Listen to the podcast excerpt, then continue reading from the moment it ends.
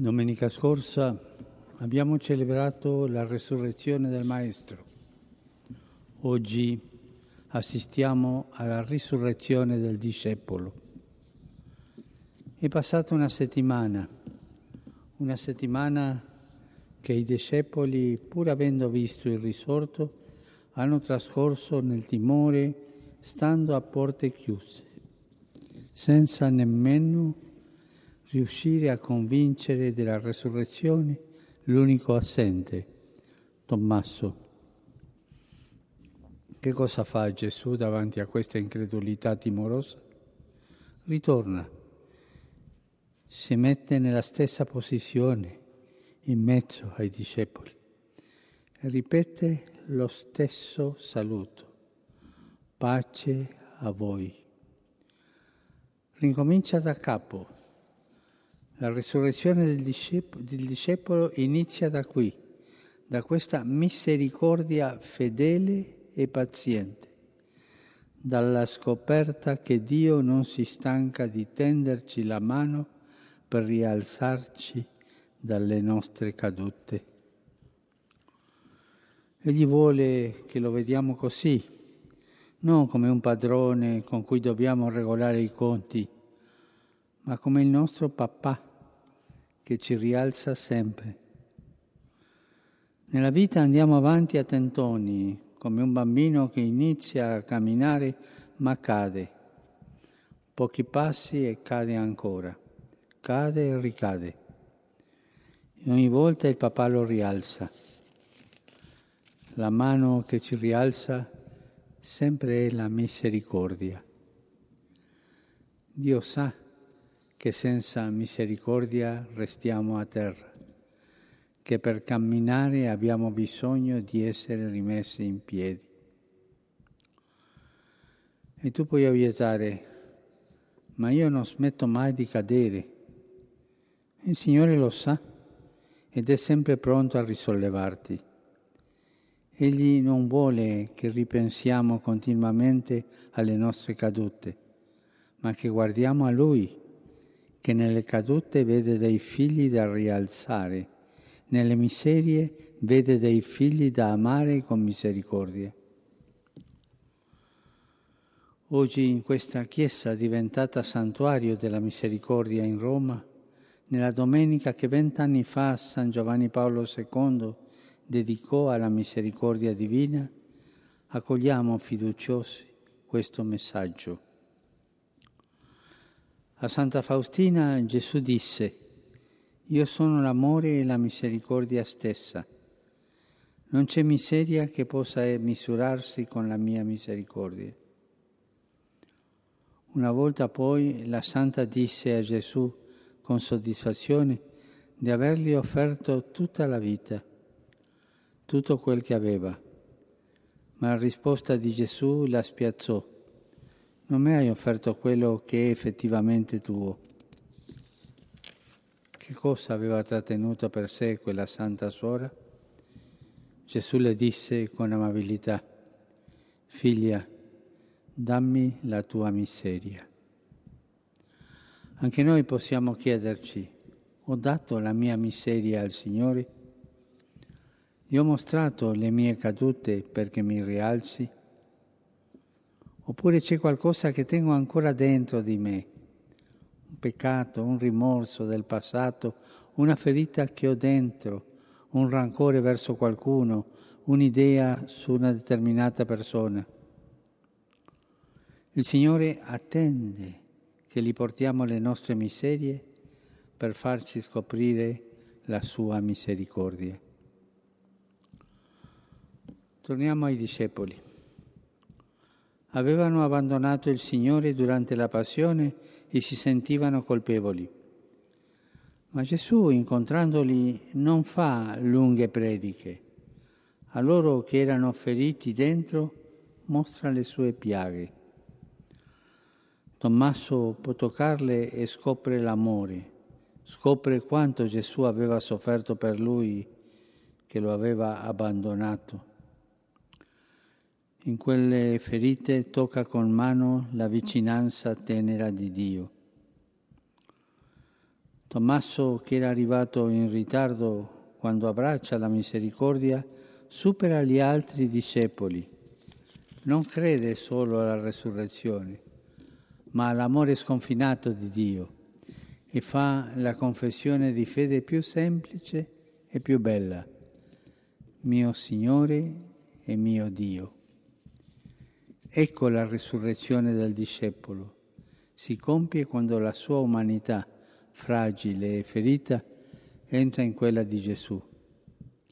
Lì si dissolvono i dubbi, lì Dio diventa il mio Dio, lì si ricomincia ad accettare se stessi e ad amare la propria vita.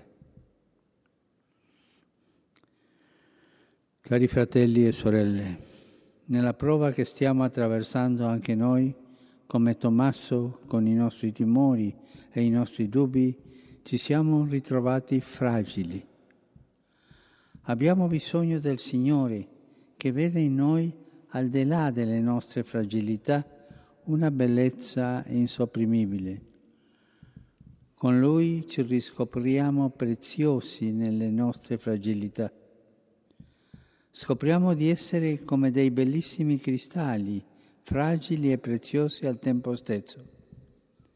E se come il cristallo siamo trasparenti di fronte a Lui, la sua luce, la, sua, la luce della misericordia brilla in noi e attraverso di noi nel mondo. Ecco il motivo per essere, come ci ha detto la lettera di Pietro, ricolmi di gioia anche se ora, per un po' di tempo, afflitti da varie prove. In questa festa della Divina Misericordia, l'annuncio più bello giunge attraverso il discepolo arrivato più, più tardi. Mancava solo lui, Tommaso, ma il Signore lo ha atteso la misericordia non abbandona chi rimane indietro. Ora, mentre pensiamo a una lenta e faticosa ripresa dalla pandemia, si insinua proprio questo pericolo, dimenticare chi è rimasto indietro.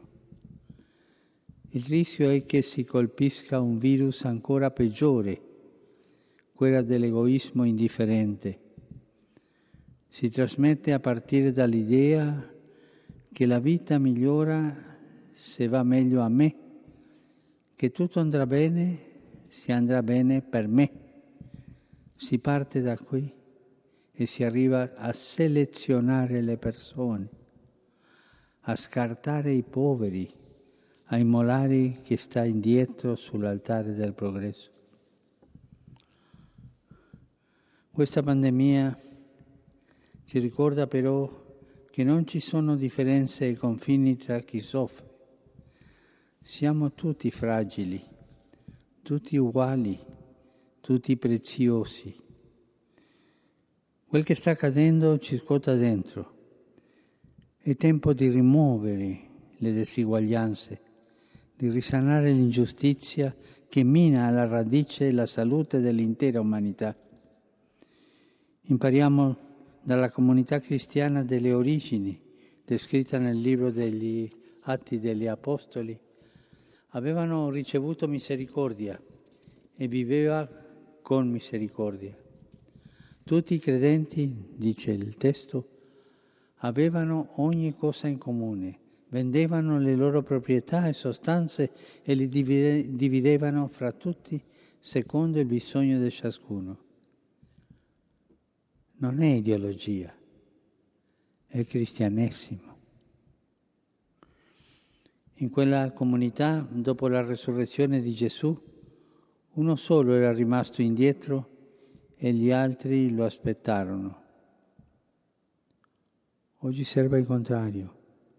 Una piccola parte dell'umanità è andata avanti, mentre la maggioranza è rimasta indietro. E ognuno potrebbe dire sono problemi, problemi complessi, non sta a me prendermi cura del bisognosi, altri devono pensarci. Santa Faustina, dopo aver incontrato Gesù, scrisse così, In un'anima sofferente dobbiamo vedere Gesù crocifisso e non un parassita e un peso. Signore, ci dai la possibilità di esercitarti nelle opere di misericordia e noi ci esercitiamo nei giudizi. Lei stessa però un giorno si lamentò con Gesù che ad essere misericordiosi si passa per ingenui. Disse, Signore, abusano spesso della mia bontà. E Gesù, non importa figlia mia, non te ne curare, tu sii sempre misericordiosa con tutti, cioè con tutti. Non pensiamo solo ai nostri interessi, agli interessi di parte. Cogliamo questa prova come un'opportunità per preparare il domani di tutti, senza scartare nessuno, di tutti perché senza una visione di insieme non ci sarà futuro per nessuno. Oggi l'amore disarmato e disarmante di Gesù risuscita il cuore del discepolo. Anche noi, come l'Apostolo Tommaso, accogliamo la misericordia salvezza del mondo e usiamo misericordia a chi è più debole Solo così ricostruiremo un mondo nuovo.